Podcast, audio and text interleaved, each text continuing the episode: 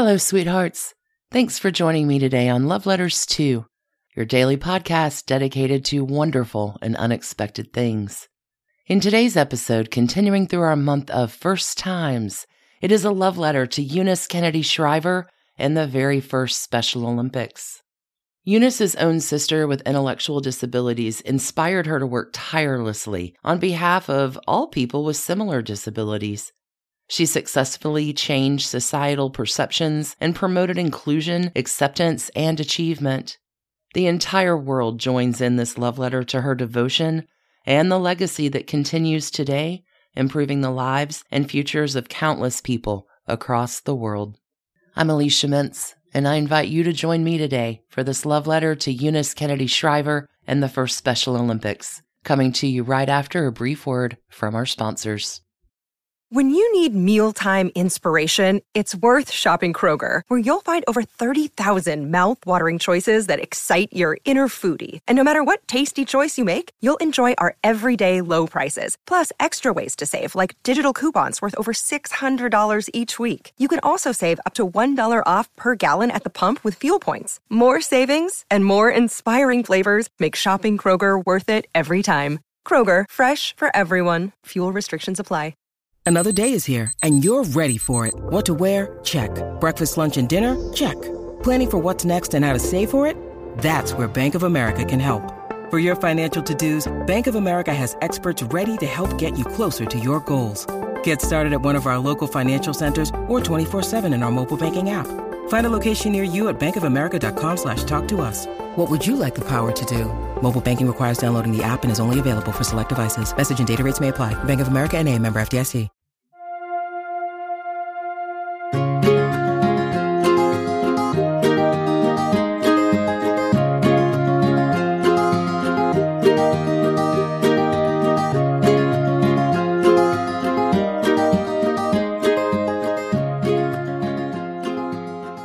Dear Eunice Kennedy Shriver and the first Special Olympics, all of us know about your famous family. Most people can name several members of the family, with your brothers, President John F. Kennedy and Bobby Kennedy, at the top of the list. Fewer know about you and your sisters. That was not a reflection of your intellect or capability. It was merely because you were born girls during a time when women played supporting roles. Your famous and demanding parents expected you to excel and contribute, but you were expected to do these things in service of your brothers, husbands, and sons. Your father, Joseph P. Kennedy, loved his daughters, but did not hold you in the same esteem that he did his sons. There were no congressional or presidential aspirations for the girls. You were meant to campaign for the brothers and to marry well. That's why you, Eunice Kennedy Shriver, not as well known as your famous brothers, although you did arguably more to change the world than they did. Your impact has been tremendous, and you profoundly changed the course of lives of more people than can be counted. Had you been born a boy, you undoubtedly could have become president, but since that was not an option available to you, you made significant and lasting impacts in other ways. Through your love and compassion, you changed the world in many ways, but none more significant than through the founding of the Special Olympics, an organization dedicated to empowering people with intellectual disabilities. This concept is something we openly embrace today, but the norm of the time when you were young was to hide those with disabilities and not to concern yourself with helping them reach their full potential. Eunice, you were born July 10th, 1921 the fifth child of Joseph P. Kennedy Sr. and Rose Fitzgerald Kennedy. Your elder siblings were Joe Jr., John, Rosemary, and Kathleen, also known as Kick. Four more siblings would follow after you Patricia, Bobby, Jean, and Teddy. You were deeply impacted by the tragedy that befell your older sister Rosemary. Rosemary had intellectual disabilities during a time when there was very little understanding or interest in how to best treat and help people with them. Most disabled people during the time of your childhood were institutionalized in very grim conditions.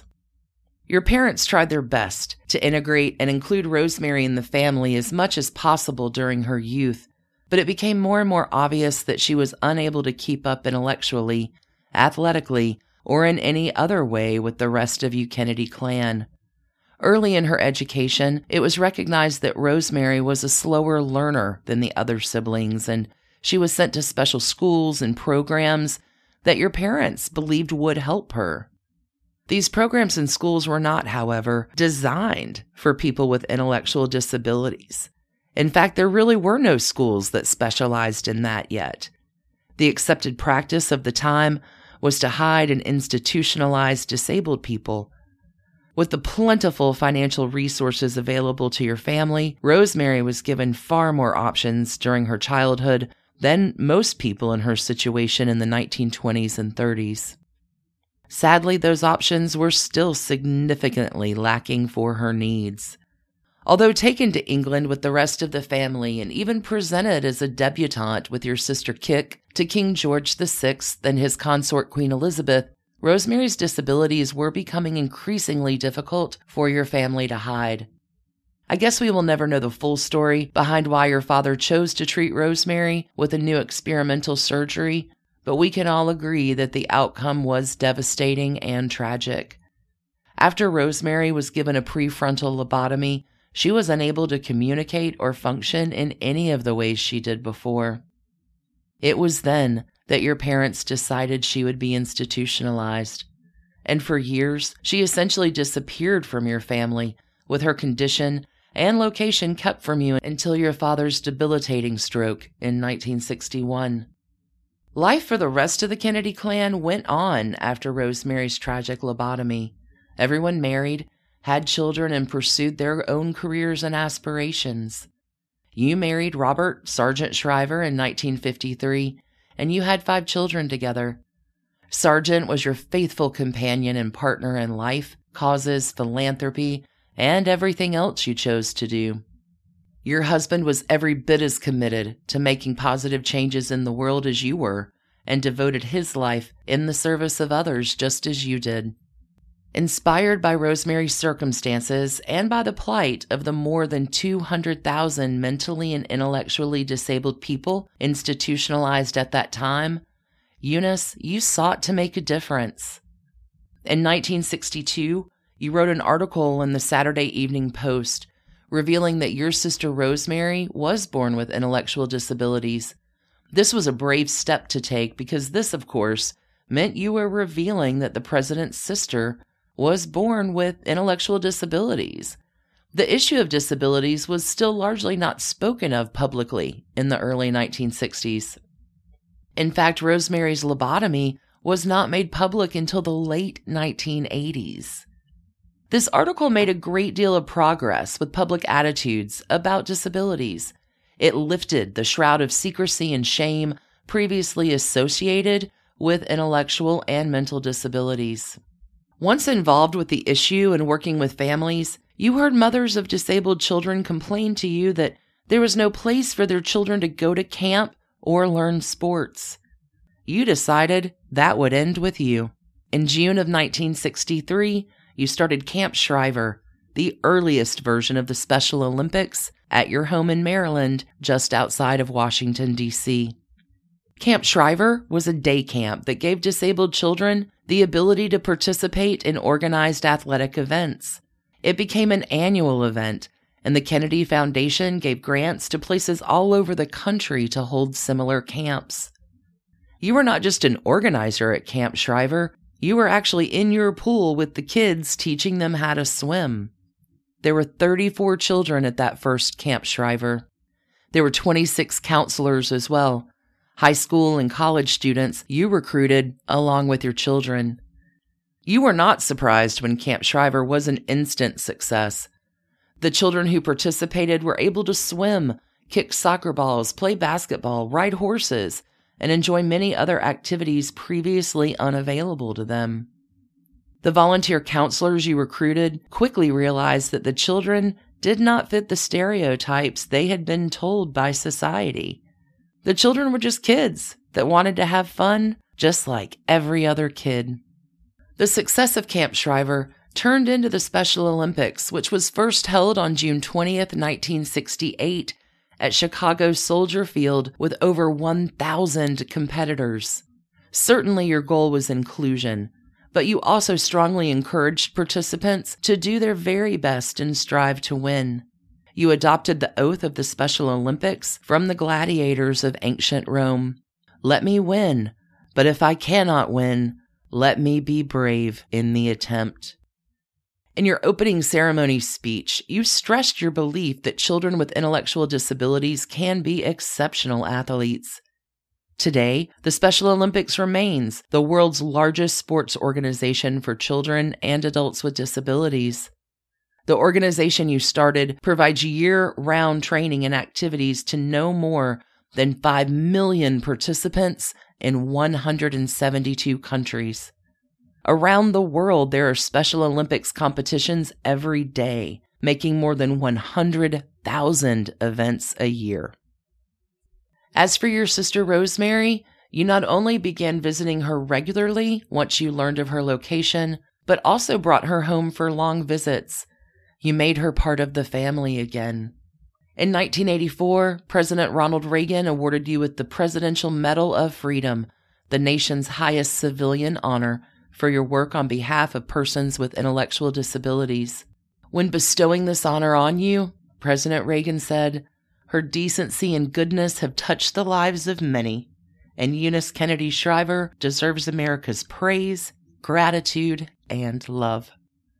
The list of honors and recognition you were given throughout your life, and even afterward, is too long to include, but some of them must be mentioned.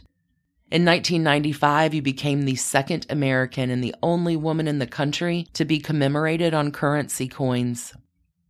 In 1998, you were inducted into the National Women's Hall of Fame. In 2002, the National Collegiate Athletic Association, the NCAA, honored you with the Theodore Roosevelt Award and included you in the NCAA Centennial Celebration in 2006. In 2006 as well, Pope Benedict XVI awarded you with the papal knighthood and the title of the Dame of the Order of St. Gregory the Great. In 2009, a historic portrait of you was placed in the National Portrait Gallery of the Smithsonian Institution in Washington, D.C., making you the first person, apart from a president or first lady, to be honored in this way. In July 2017, you were posthumously honored with the Arthur Ashe Courage Award at the 2017 ESPY Awards. Sadly, you took your leave from this world on August 11th, 2009. Until your death, though, you remained a member of the Special Olympics boards of directors and never stopped working to improve the lives of people with intellectual disabilities. Here's to you, Eunice Kennedy Shriver, the Special Olympics you created have come a long way from that first Camp Shriver in your backyard in 1962, and even from the first official Special Olympics in 1969. Your belief that people with intellectual disabilities can be exceptional athletes changed the world. You transformed public perceptions and improved the lives of millions.